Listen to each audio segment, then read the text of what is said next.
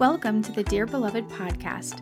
I'm your host, Laura Jean, founder of the Beloved Collective, and together we will dive deep into relationships, femininity, and the stages leading up to marriage from a Catholic perspective.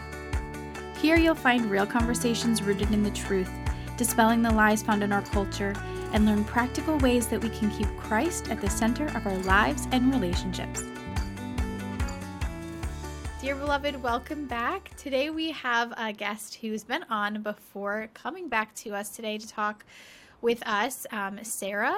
Welcome back, Sarah. Hello. Um, last time I had you on, I apologize. I did not let you introduce yourself. so if people like also follow you, they probably know who you are. But if not, then I'm very sorry. I apologize. But why don't you introduce don't yourself now? Okay, yeah. So my name is Sarah, Sarah Frigon. I um, on Instagram, I my name is Sarah K. So people get a little confused because they assume that's my last name, but it's not. It's short for my middle name. But um, I am a uh, photographer, and specifically, I shoot Catholic weddings and um, other kind of beautiful stages of life, um, like maternity and engagement and seniors and things like that. So that's my my job and my my work. I do that all on my own. It's a full time gig, and I've been so blessed to to be able to do that. Um, but my my Instagram is by Sarah K. So that's probably how most people would know me if they know me. Um, and I spend a lot of time there. Like that's on Instagram. That's probably where I do most of my um, quote unquote living in the social media world. Um, but I live in Arizona, in the Phoenix area of Arizona. I'm from California originally. Um, I've lived in Arizona for just a couple years now, um, but I've also lived in Tennessee. So, um, kind of related to what we'll be touching on today, I've, I've moved a couple times in my life with some pretty drastic changes. So, as well as going back to an area that was familiar. Um, so, it's definitely um, part of my story and, and even part of my faith journey that um, has brought me to where I am now. But um, I'm very blessed to live where I do and have actually still have family close by. My family kind of all migrated to Arizona, and so that's kind of where I'm at now. And um, I travel a lot for for work, um, which again I'm so blessed to do. And um, yeah, I feel like that's that's kind of me in a little bit of a nutshell about what I do and where how I work. And um, yeah, awesome. Is there something that you would want to share that you are grateful for today? Oh goodness. Sorry to put well, you on the spot. no, it's okay. I I there could just if anything just cuz there could be so much and it is important to to focus on the gratitude aspect of things then. I'm actually prepping to leave for a big trip right now. So for those of you who are watching the YouTube, I have my, my, my room looks like it exploded because I'm packing right now. So I guess I could say that one thing I'm grateful for is just the the the the blessing of being able to travel um, mm. and f- but do it for my job. So I'm I'm flying to um, right. I'm first going to a friend's wedding, so that's beautiful and I love that. But I'm also going to be going to Europe, and it's for shooting a Catholic wedding in Italy. So I cannot imagine how much more grateful. I can't be any more grateful for that opportunity, and um, it's been. Uh, a step by step, you know, varying things had to happen in the last year or so to get to this point, but that have been I've been so grateful for each of those steps, the people that I've met and the experiences I had that have now led to this opportunity. So um, it's kind of a long-winded way of saying that I think I'm just grateful for for these opportunities to, to work with travel and, and all of that. Yeah, no, that's so special. I love that. Mm-hmm. Um, and part of traveling and things like that, our topic today is just kind of on the topic of cultivating community where you're at. So mm-hmm. sometimes mm-hmm. like we're we're at a place where we see maybe we think that um, community is greener on that side of the you know whatever uh, the grass is greener somewhere yes. else and so i really just wanted to talk about you know from people who have moved a few times or drastically or moved back to an area i feel like we both have that in common mm-hmm. um, how to cultivate that community when it's not necessarily just like thrown in your lap. Um, mm-hmm. because honestly that's what happens. It's not thrown in mm-hmm. your lap. Yeah. If it is like hey listen take it and be grateful. Mm-hmm. right.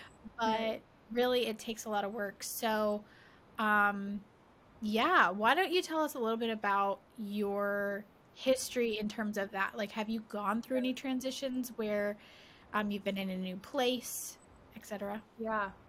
Yeah, definitely. Um, that is, like I said, a huge part of my my journey to this point in my life, and um, I have made two or three at this point, kind of drastic transitions, um, just in the course of my twenties, even, um, which I'm still in, still in my twenties. Um, but I I had a drastic move where I moved from my home of California to Tennessee after I graduated college. Um, this is this is gonna be a nutshell version. So I went from mm-hmm. California to Tennessee, um, and then only about a year after that, um, went back to California, um, to my college town. So not to my hometown, but to where I went to college, and I actually ended up working at my college, and then another big transition from there to where I am now in Arizona, um, and almost each of these transitions except for except maybe for the one to Tennessee. I, I I the decision I made quickly, but the process took a little longer. Whereas from Tennessee to California and California Arizona, I ended up actually making those transitions all with like within a couple weeks, like from making the decision to actually doing it and moving out mm-hmm. within a couple weeks. So those were always those were very quick, very quick transitions. Didn't have a lot of time to really even wrap my mind around how I was going to do things and what was going to happen and things like that, which I can go into why that's actually probably a good thing for for the nature of my personality and how God worked in that. But um, but yes, I've been through those big transitions and had a variety of experiences of you know moving to, to Tennessee where I knew I think I knew maybe one person um, mm-hmm. who luckily was one of my best friends at the time and still is one of my best friends actually. But she was also new to the area. She was going there for grad school, so she didn't grow up there. And so I did have to f- cultivate a brand new community entirely in a place that I had never even been to before. Um, mm-hmm. Well, I'd been I'd visited one time when I was in, in the process of looking for a, like a weekend, um, and then same thing to, for Arizona. Um, I had visited before, but I I uh, totally different community of people, um, and that was such an interesting experience as well. So I could go into as much detail as we need, but I have made those big transitions, and each each experience of building community has looked different um, yeah. with each of those experiences. Because, um, like you mentioned, sometimes it's going back to your home or going back to a place that's familiar and kind of having to reintegrate in as an older version of yourself mm-hmm. or a more formed version of yourself. Mm-hmm. Um, and what that looks like and, and how that um, how that can be achieved well and, and worked through well. Right, exactly. It's so funny that we have kind of similar parallels because yeah.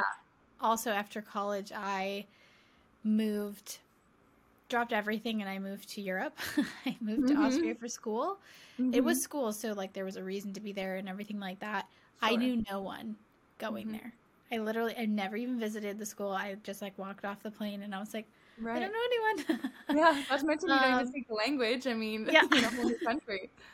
Crazy. And then I ended up moving um, pretty suddenly back to where I grew up.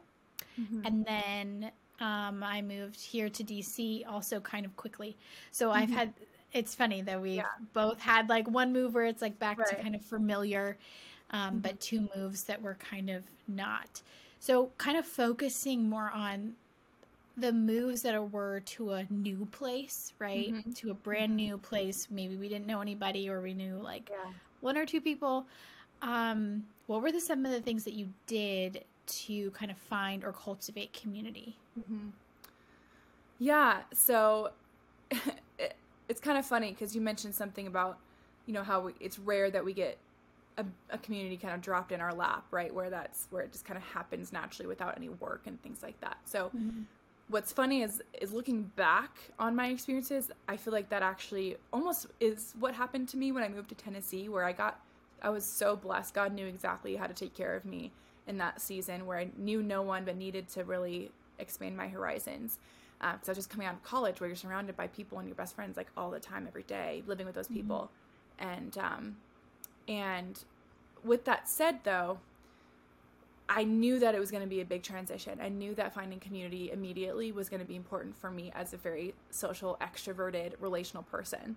And I, from even before moving there, I was emailing the priest of the church that I was planning on going to, um, asking for connections for people who could connect me to other young adults in the area, um, primarily or like especially for people to live with if that was an option, but even just for just to kind of get connected and meet people, ask if there were young adult events, things like that. And mm-hmm. um, he was great, and he connected me to basically that exact kind of person, someone who was in a similar stage of life, similar age as me, and happened to run a lot of the young adult events in the in the community or from the church. Um, she also happened to be named Sarah. Story of my life. Um, and you know, in doing, I was you kind of have to just put yourself out there. And as an extrovert, that comes easier to me. So I know that that's not necessarily something that feels comfortable for everybody. I mean, don't get me wrong. I was still nervous. It was still one of those things that feels almost out of place, even as an extrovert. But you kind of just have to put your your best foot forward from the get go. Take initiative, and me emailing that the priest of the church that I knew I wanted to attend was kind of that step one, and that is definitely the catalyst that sparked pretty much everything else mm-hmm. of like how I met everyone that I met when I lived in Tennessee, and how they're still some of my best friends today, and that was now, gosh, six years ago at this point, five or six years ago, and um, from meeting her, I mean, she also ended up becoming a really good friend of mine. Um, but funny enough, she actually couldn't she had invited me to a young adult event. It was a Theology on Tap, which I'm sure many people have heard of.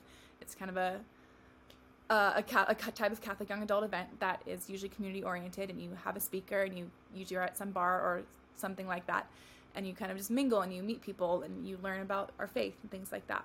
And so there, that was happening like within a few days after I moved, and so she invited me to that. Said she would meet me there, and then she'd be able to introduce me to people. Um, so this fun story is that she actually ended up not being able to come, but she then sent my information to another person. So I told that person to look out for me um, mm-hmm. and to meet me and to then introduce me, kind of to take on the role that she was going to do. And that girl ended up becoming my my all time best friend. I was maid of honor in her wedding. Um, she probably will be in mine someday. I mean, that's that. Then she is then a person who was so connected, like knew everyone. She had actually only moved only a year before that, but she's an extrovert too and she likes to be social so she already knew people so that just got me immediately plugged in mm-hmm. so all that to say like that was very detailed but i felt like that order of things is very important because all it took was me kind of taking one big step that might have felt maybe initially unusual or uncomfortable but they're not going to see it that way especially a priest like you're supposed to do that like they they want you to reach out to them and like and mm-hmm. You know especially if they're going to be a new you're going to be a new parishioner and like be around and be part of the community um, so that was like I think something that was really important. So of course, knowing that that worked out so well that time and that that pulled, you know, I did end up having such a great community almost immediately. Um, there were such great people.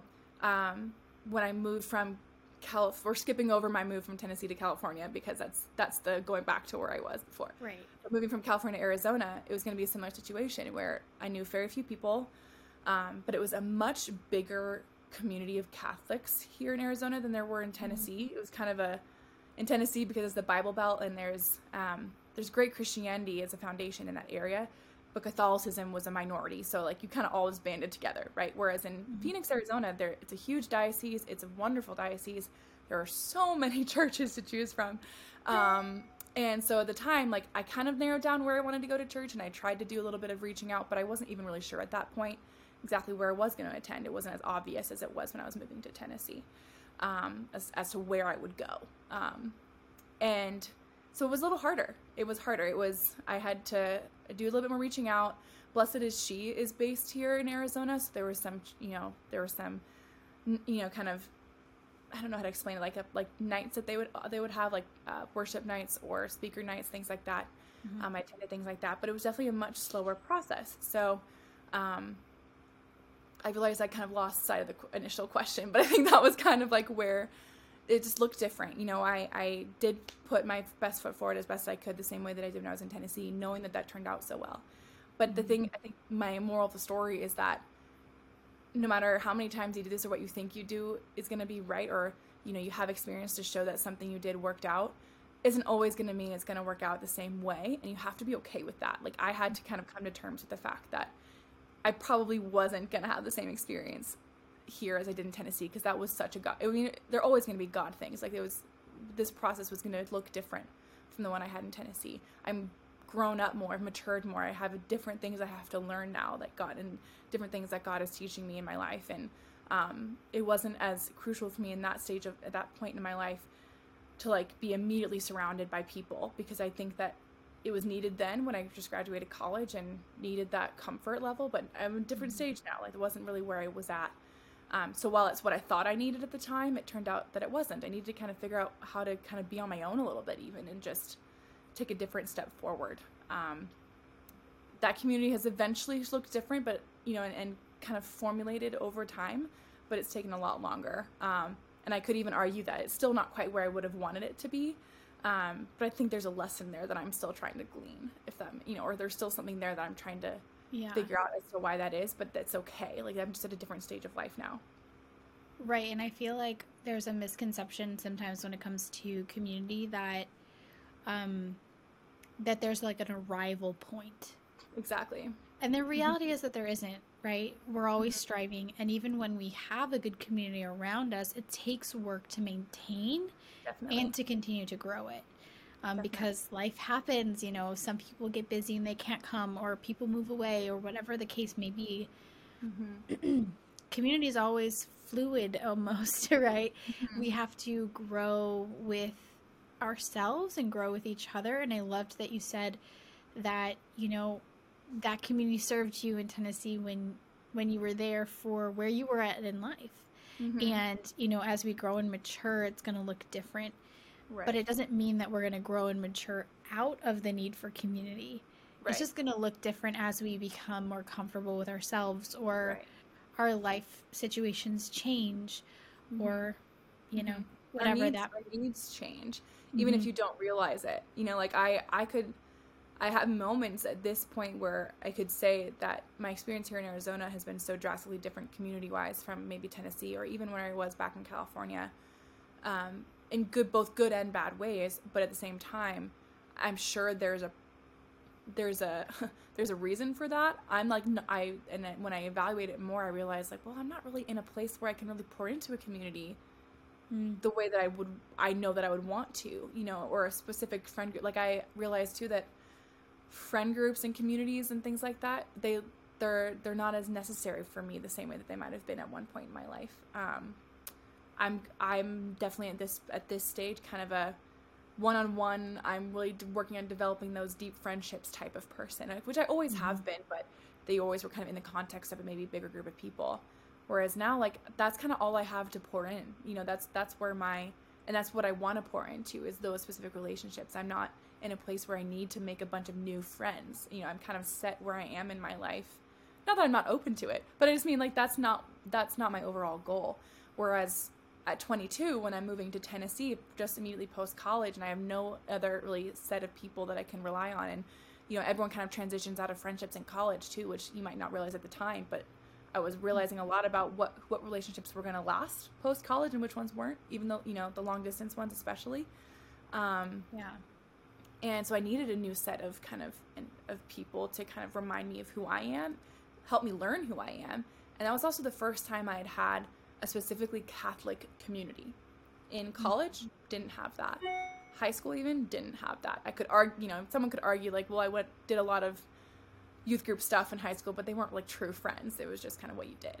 Um, so Tennessee was such a big lifting and enlightening experience to meet the people that I did. And if it wasn't for those people, I for sure would not be where I am in my faith now. Mm-hmm. Um, so there's t- something to say too. Like it's not just about the stage in life,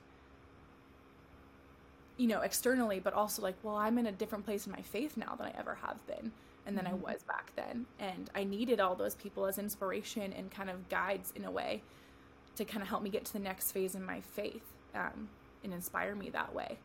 I will never, you'll never not need that in people. Like you always are going to need people to help you grow and learn more because you're never, like you said, you're never arriving. There's never an end to that. Yeah.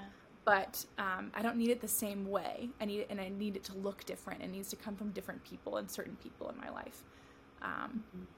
And I think that's been a good realization for me at this stage to think like, oh well, I have those people. Like I'm.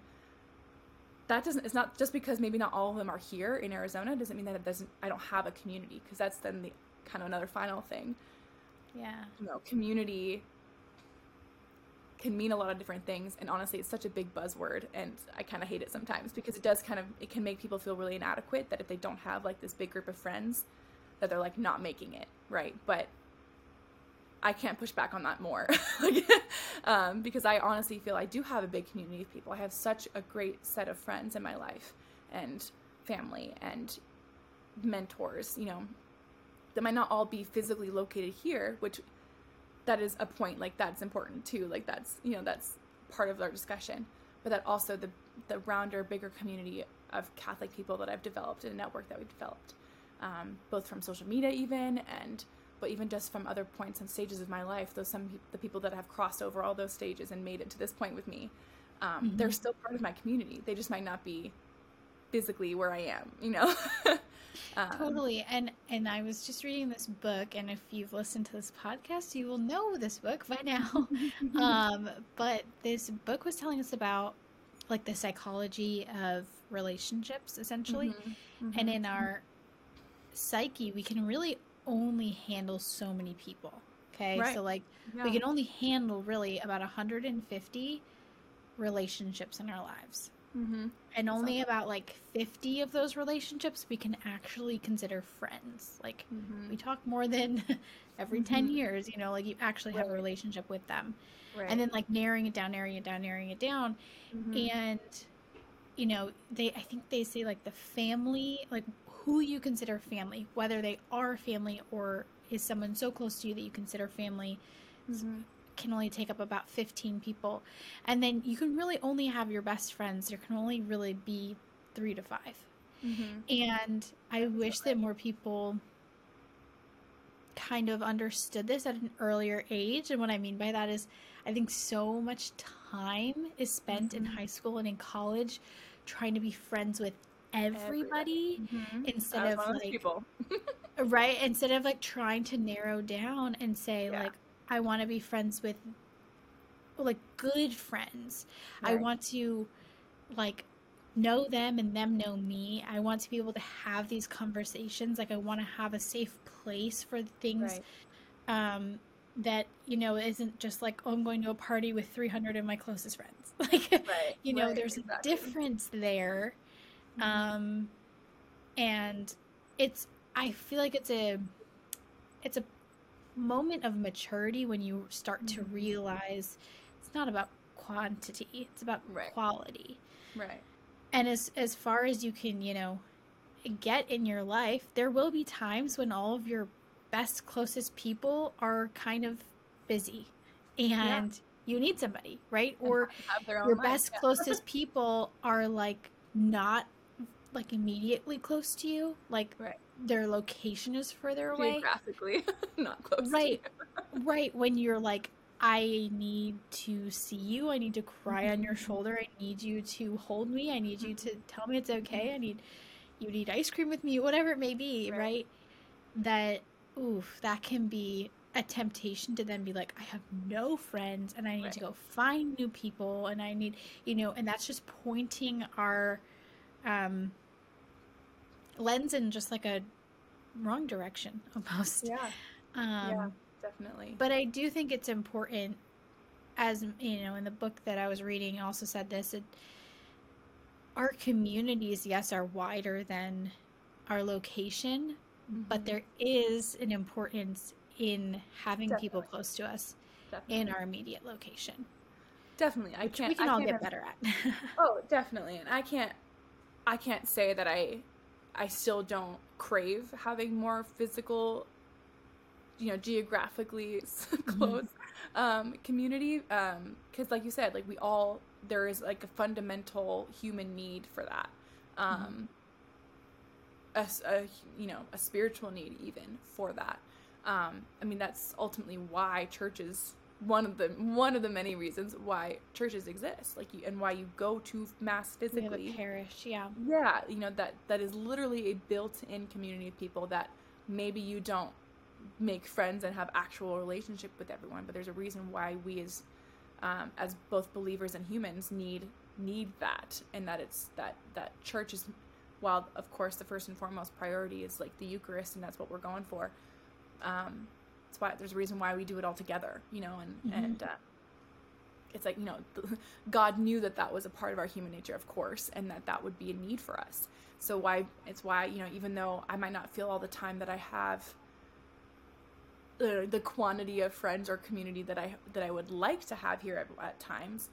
Mm-hmm. As soon as I go to church and I'm present with with everyone else who's worshiping the Lord, um, receiving the Eucharist, there is there is something that gets satisfied in my heart um, and in my soul um, when I'm in the presence of of the, all those people, and of course of the presence of of Jesus. But you know, there, there's something that that happening once a week is some sort of it's a craving. Like you have to, you know, you that's it's, I think it's one also one of the reasons why we as Catholics we don't get tired of going to church. You know, I think people mm-hmm. think like people other other types of of Christians and, and other folks who don't always don't don't put as much emphasis on actually physically going to church the same way that Catholics do.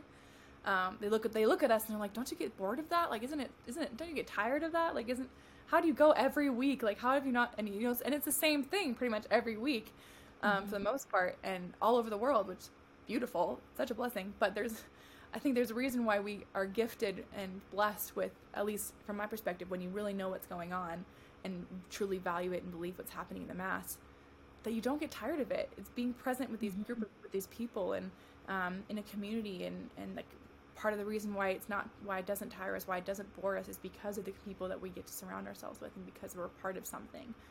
Um, and I think that's kind of showing of the innate nature of humans to need something physical to go to, um, mm-hmm. or a physical community to have. Yeah. What's up, beloved fam? It's me, Laura Jean, interrupting this episode to tell you about my flagship program, Made Beloved. Made Beloved is a proximate marriage preparation program that was designed with single individuals and dating couples in mind. When I was getting my master's in marriage and family theology, I was filled with so much gratitude that I got to study those topics as a single woman. I knew what I was learning was changing my life not only then, but would change everything moving forward. I created this program not as a typical marriage preparation program where you already know who and when you're getting married, but more to answer the big questions of Was I made for this? What are these longings teaching me about the design of God for marriage? Is there really something that can fulfill all of these desires of my heart? And if there is, how? How do I start building a life that supports this beautiful design of the Creator? We go over all of that and more in the 12 week Made Beloved program. Registration is now open for a limited time. I only open up registration for a couple of times a year, so go to thebelovedcollective.com to sign up and snag your spot today. Looking for curated, beautiful paper goods and intentional products to simplify your life?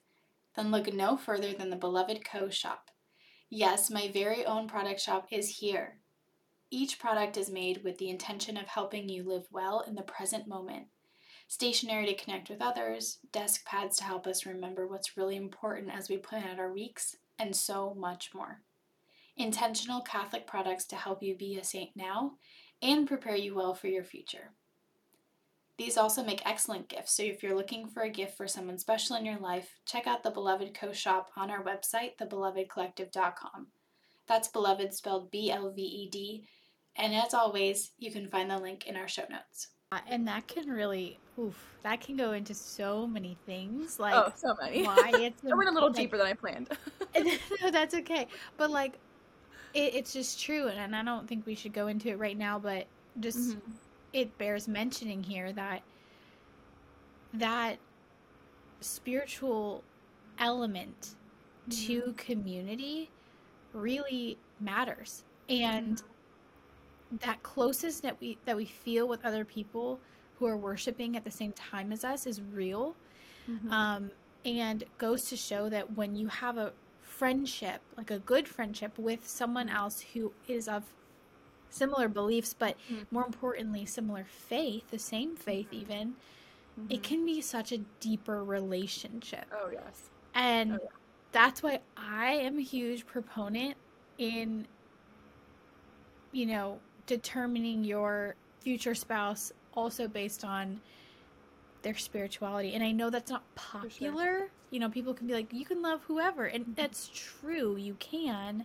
Mm-hmm. But if you are living your life in a way that is very in the direction of the Lord, then right. you're going to crave someone who's also running exactly. in that same direction and not the other way because then you run the risk of trying to pull each other and mm-hmm. one of you's got to give. Right. Right? And so we can't really anyway. well, I think that's what. So well, much. I think that's where my community has now changed so much because I now mm-hmm. have a select few people, at least one or two that are that are local. Bless you know, thank the Lord.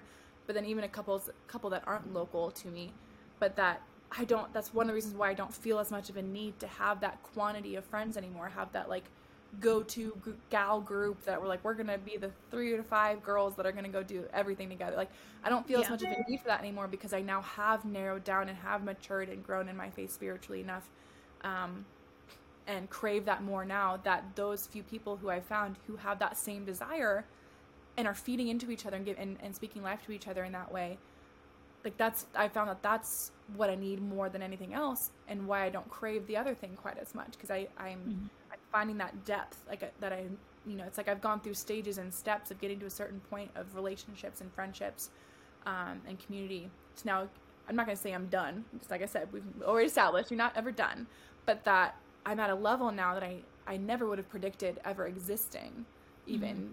even back when i was living in tennessee and i have some uh, uh, you know at least one to two of my best still that best friend that i mentioned still is one of those people for me as well that has been so inspiring in my faith and, and growing so much in that that there's a select few people that I can pour my entire heart and soul into and they know exactly you know what I'm feeling or how to help me or or they believe what I do too so they know how to you know what to speak to and things like and I could go on for days but like that's having that kind of community um, both locally and otherwise has kind of now has been like it's like a grad each you guys it's like you graduate steps like you graduate communities you know like as you mm-hmm. grow and as you mature um, and in some ways i even think it is like almost a preparation for at some point i'm gonna I, you know hoping jesus please that i'm gonna be married and have a, a spouse who mm-hmm. will it's like i'm preparing for that almost you know you're preparing for levels of depth that at some point yeah. now of course the utmost person you want to have that depth with is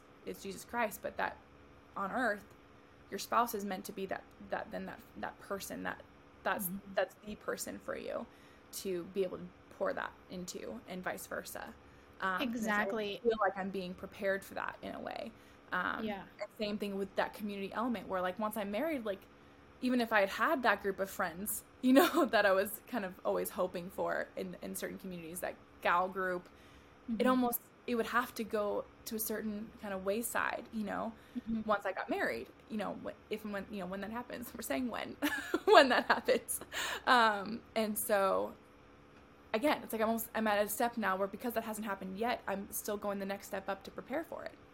Yeah. Um, so I could, yeah. And, and, and marriage is really the deepest form of friendship. Yeah. And so it's not like you can have, you know, live your whole life apart from other people fall in love and get married without having this same like experience of building a right. friendship because you right. have to build a friendship with exactly. your spouse and so you're exactly right this is preparing you well right. and while yes when you do get married these relationships will change the priority of your relationships will change exactly. your first priority is then your your spouse mm-hmm. um, and then your family. And so while it may change, having friendships while married is still so, mm-hmm. so, so, Definitely. so important.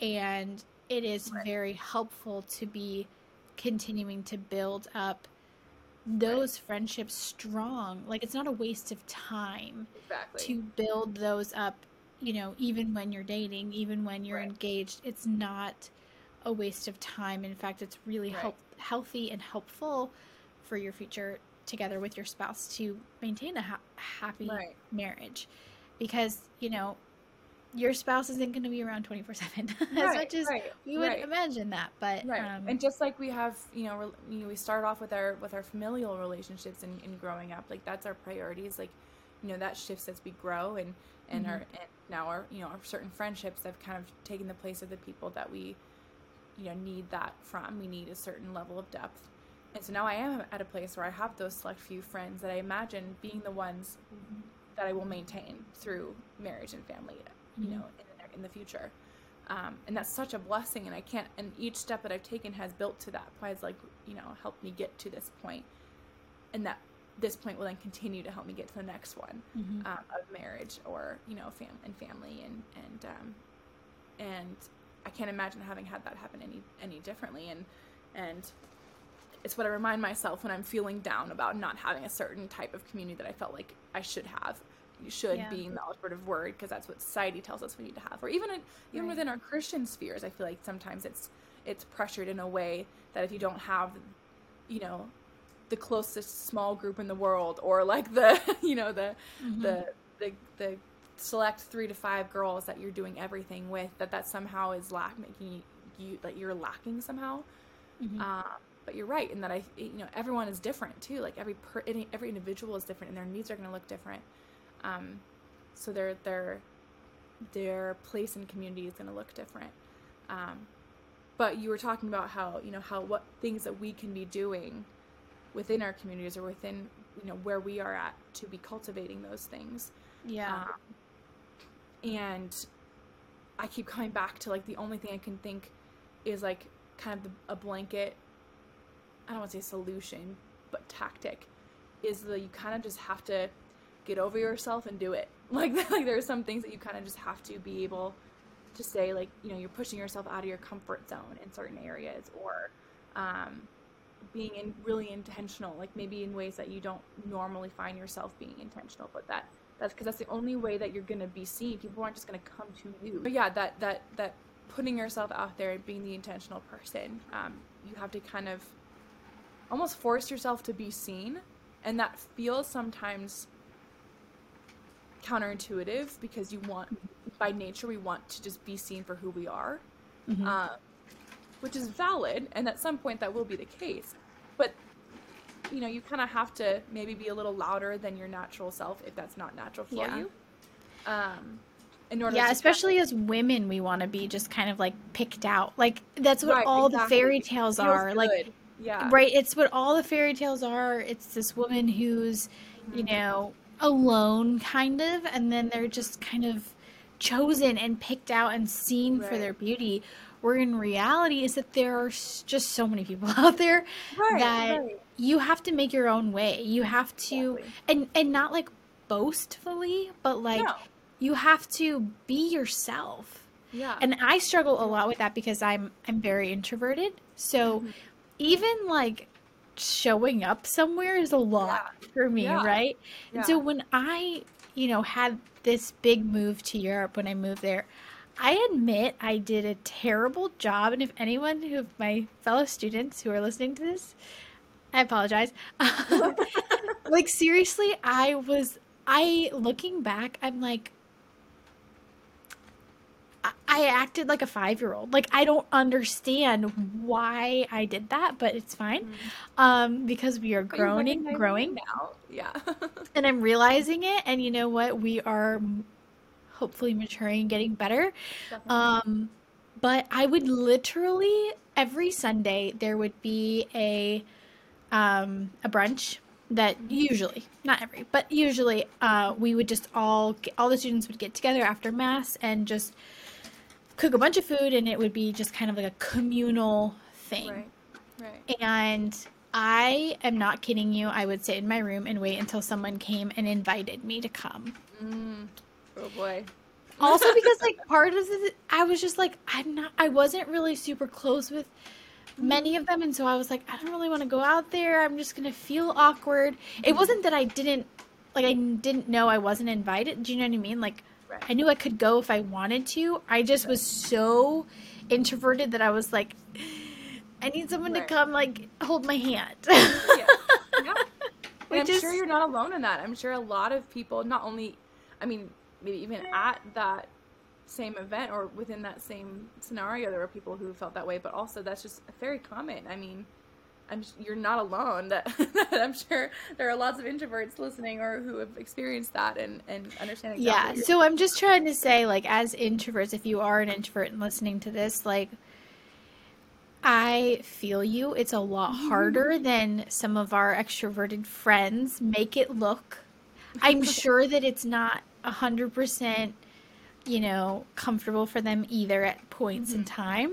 Mm-hmm. But for us, there's almost like another hurdle to get over. right. And if you've been knocked down, I just want to encourage you to keep getting up because yes there will be times when literally you did the thing you got up you went to the event and it tanked. Okay there will be those times.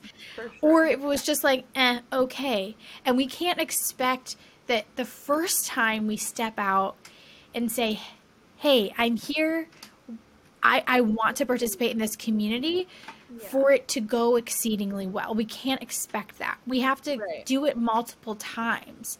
Right. And we have to get up and keep going and try new things and try the same thing again. It has to be practiced. Like it's a it's a it's mm-hmm. a skill just like any yeah. other that needs to be practiced and worked through right. and evaluate, you know, looking looked back on and you know, like this is where I could do better. This is what didn't do happen there. Right. And not not to be self-criticizing, but just to say like you know, like okay, well I've done this now this many times, or or I I keep putting myself out there, and once some at some point it'll pay off. It will, because um, that was something you know based on what you were saying, like that would have been one of my points is that even for extroverts, for I mean really for everyone alike, like you have in these scenarios of kind of putting yourself out there and having and and uh, meeting new people, you kind of have to just learn how to be comfortable with being uncomfortable like it's they're gonna be awkward things that happen. There's gonna be awkward conversations that feel like they're going nowhere. Or you know um, you say might say something real that to you sounded so stupid in your head but like you also have to also helps to remind yourself that i bet you you're not the only one in that room feeling that way. You know like you're you're not alone especially if it's a scenario where there's a lot of new people meeting new other new people like you know where it's meant to be a situation where you're networking or you're making new friends um, that might feel differently if you're entering into a situation where there's already an existing community that where everyone knows everyone. But even then, there's a lot of small there's usually a lot of small talk happening. There's a lot of things that conversations that are you know seem meaningless.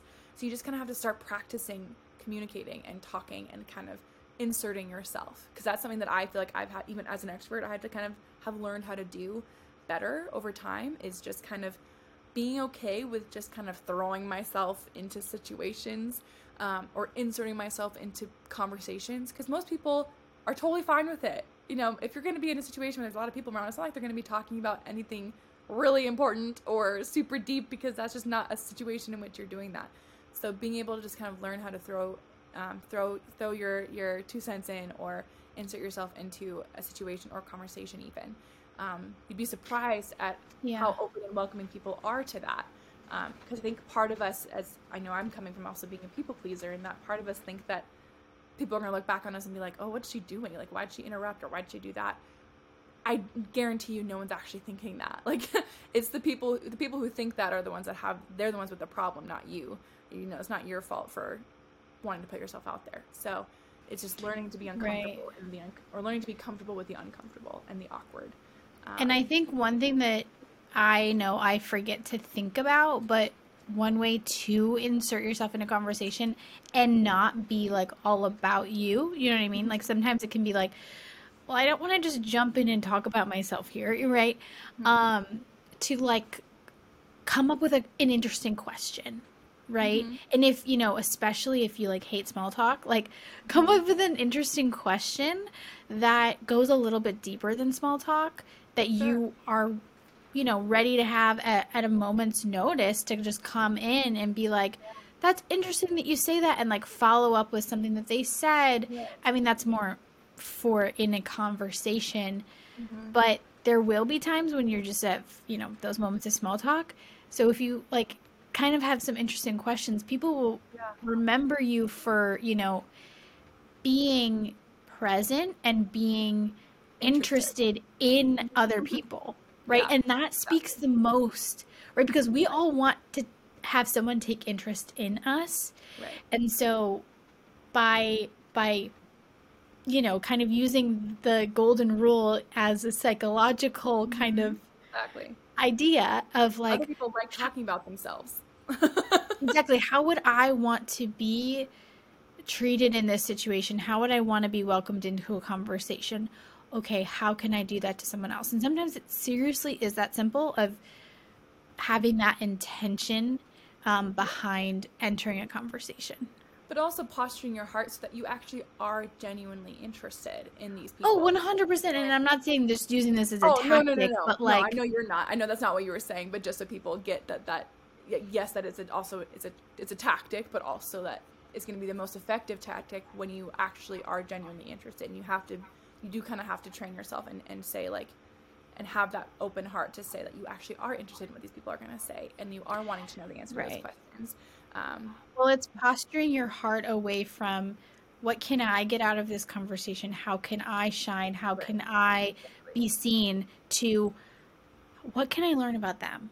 right. How can I highlight them? How can I let them um, see that they're known and loved? And how can I know them better? Like Right. taking that genuine interest in somebody else. Right. Because I can I can definitely look back at varying situations I've been in, and I know that I've been the most affected by the people that have done that with me. Like those are the people who Mhm. stand out most to me when I've been in those situations before. And I granted, I like I said, I try to be that person too. But those who the people who will stand out to me are the ones who, you know, also are appear genuinely interested in what I have to say or about me personally. Mhm.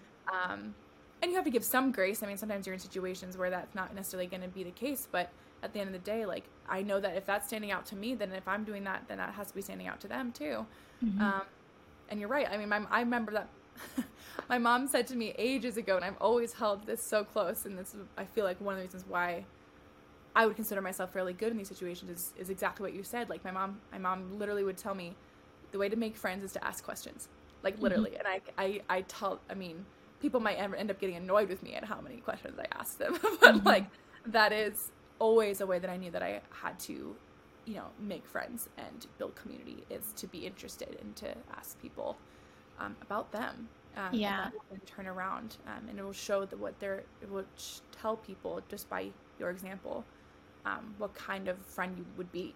You know, if that's if that's Mhm. what you're initially starting off with.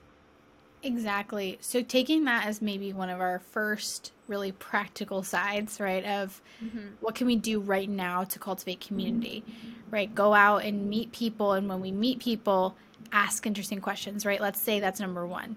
So, like, Mhm. following that, what are some other things um, we can practically say for like cultivating community? And I want to start here. number two, um, the art of the follow up. I think this is so underappreciated and underdone.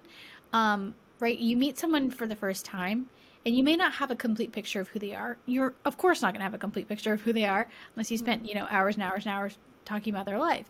Right. Um, and if you realize how hard it is to step out in the first place and meet that person in the first place, then not following up with them either the next time you see them or reaching out to them before you see them to maybe see them etc it can you know that's this next step.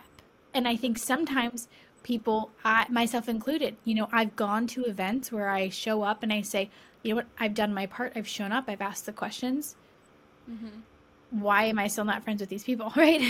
because it takes consistency and it takes going Right. back and maybe having the same conversation twice Maybe having to introduce yourself Yeah. another time because not I can't how everyone many can remember met, names. met people. exactly. So like that's the thing of like don't give up but also like intentionally reach back out to people you've Right. met to continue that conversation, to continue um that connection, to continue that friendship. And sometimes that also has to mean like that kind of in, bet- in between those two things.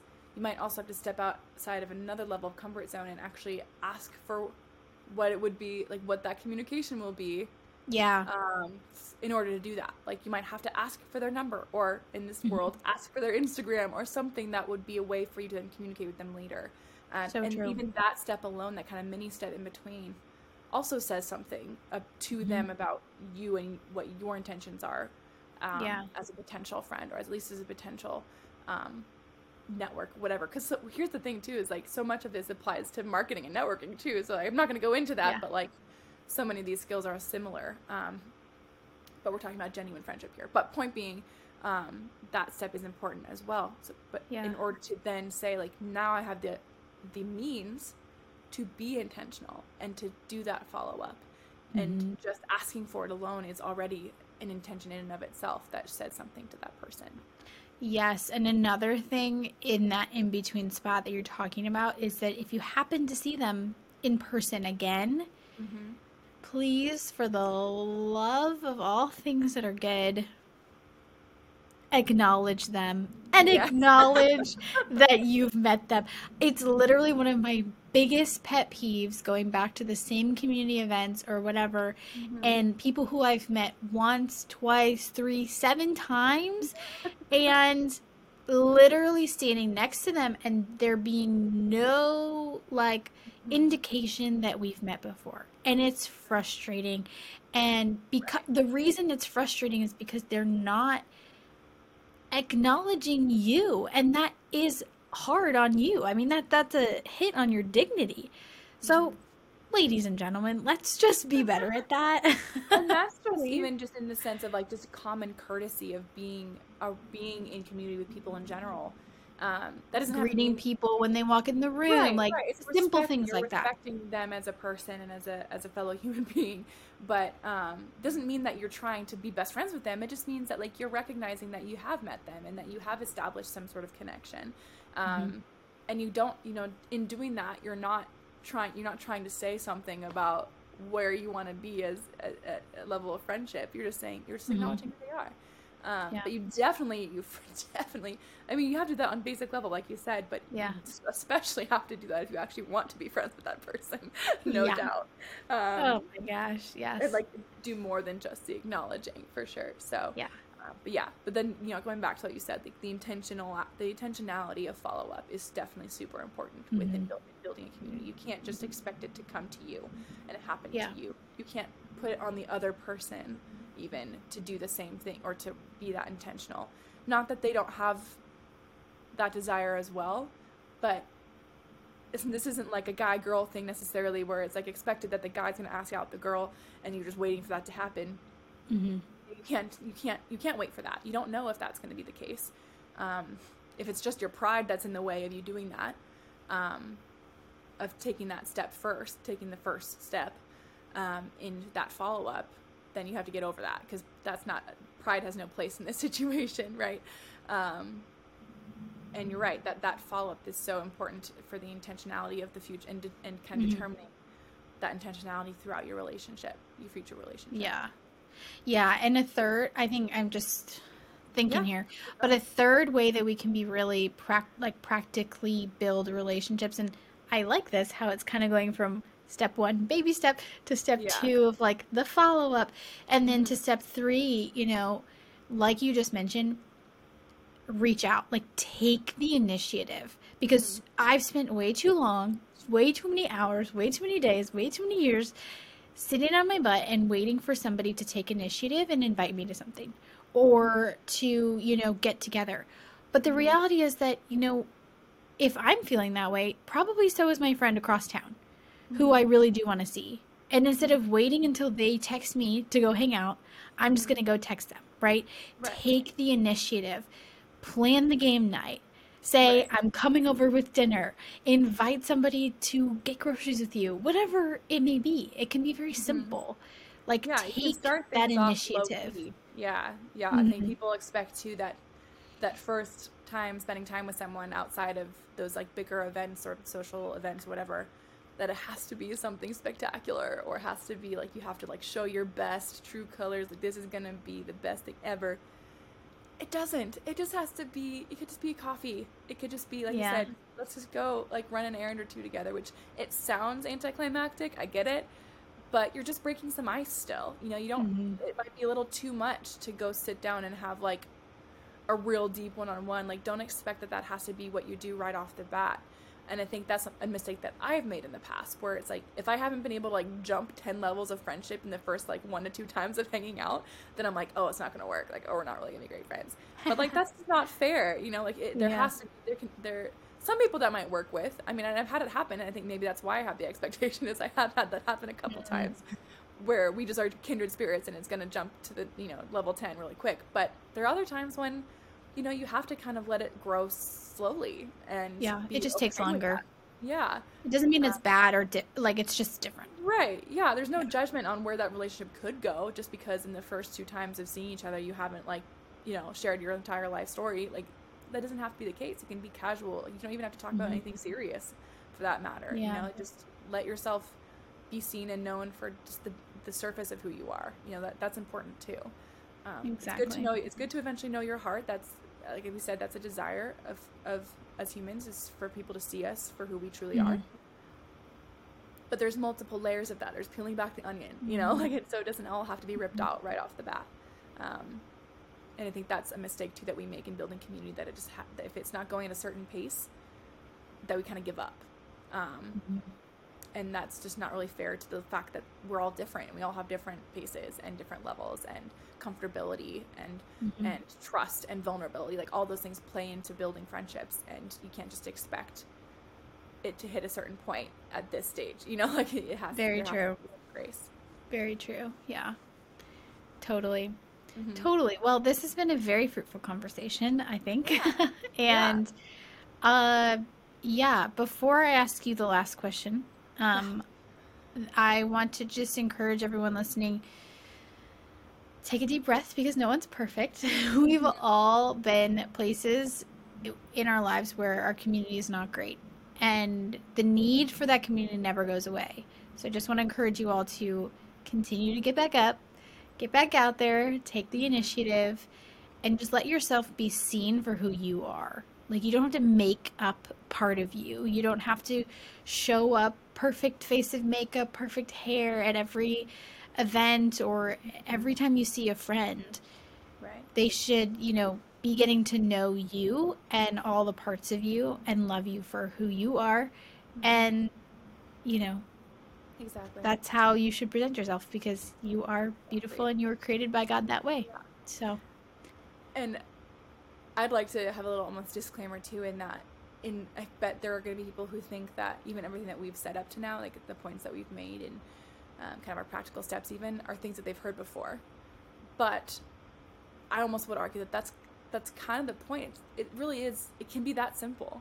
Um, it can be that basic, and I think we forget that. I think we we we hype it up in in our minds to think that there has to be all these complex steps and there's like tricks and tr- and and and strategies even. And at the end of the day like we're all still we're all people. We're all struggling with the same things and we all have the same basic needs and desires for relationship and community.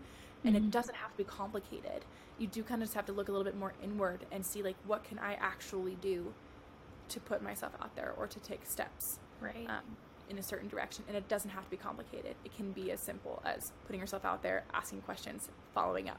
You know like it doesn't have Yeah. to be much more than that Well, Um, totally, and and it is it is as simpler. Like it, it is simple because it is such at the core of who we are. We are built for community.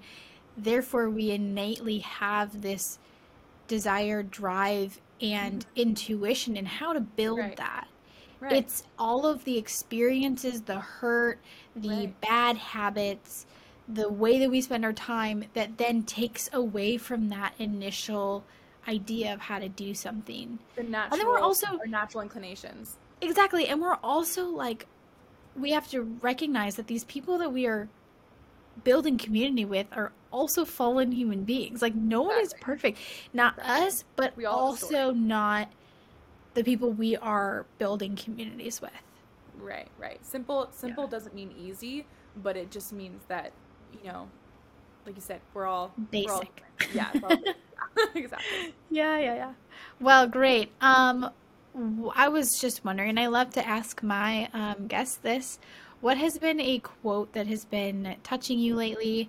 Um, I know they're like, I love quotes, so I can't ever ask someone for like their favorite quote because that's just too i know particular. it, it changes. i mean it changes on the regular for me all the time Exactly. So, Yeah. what has been something that's been touching you lately?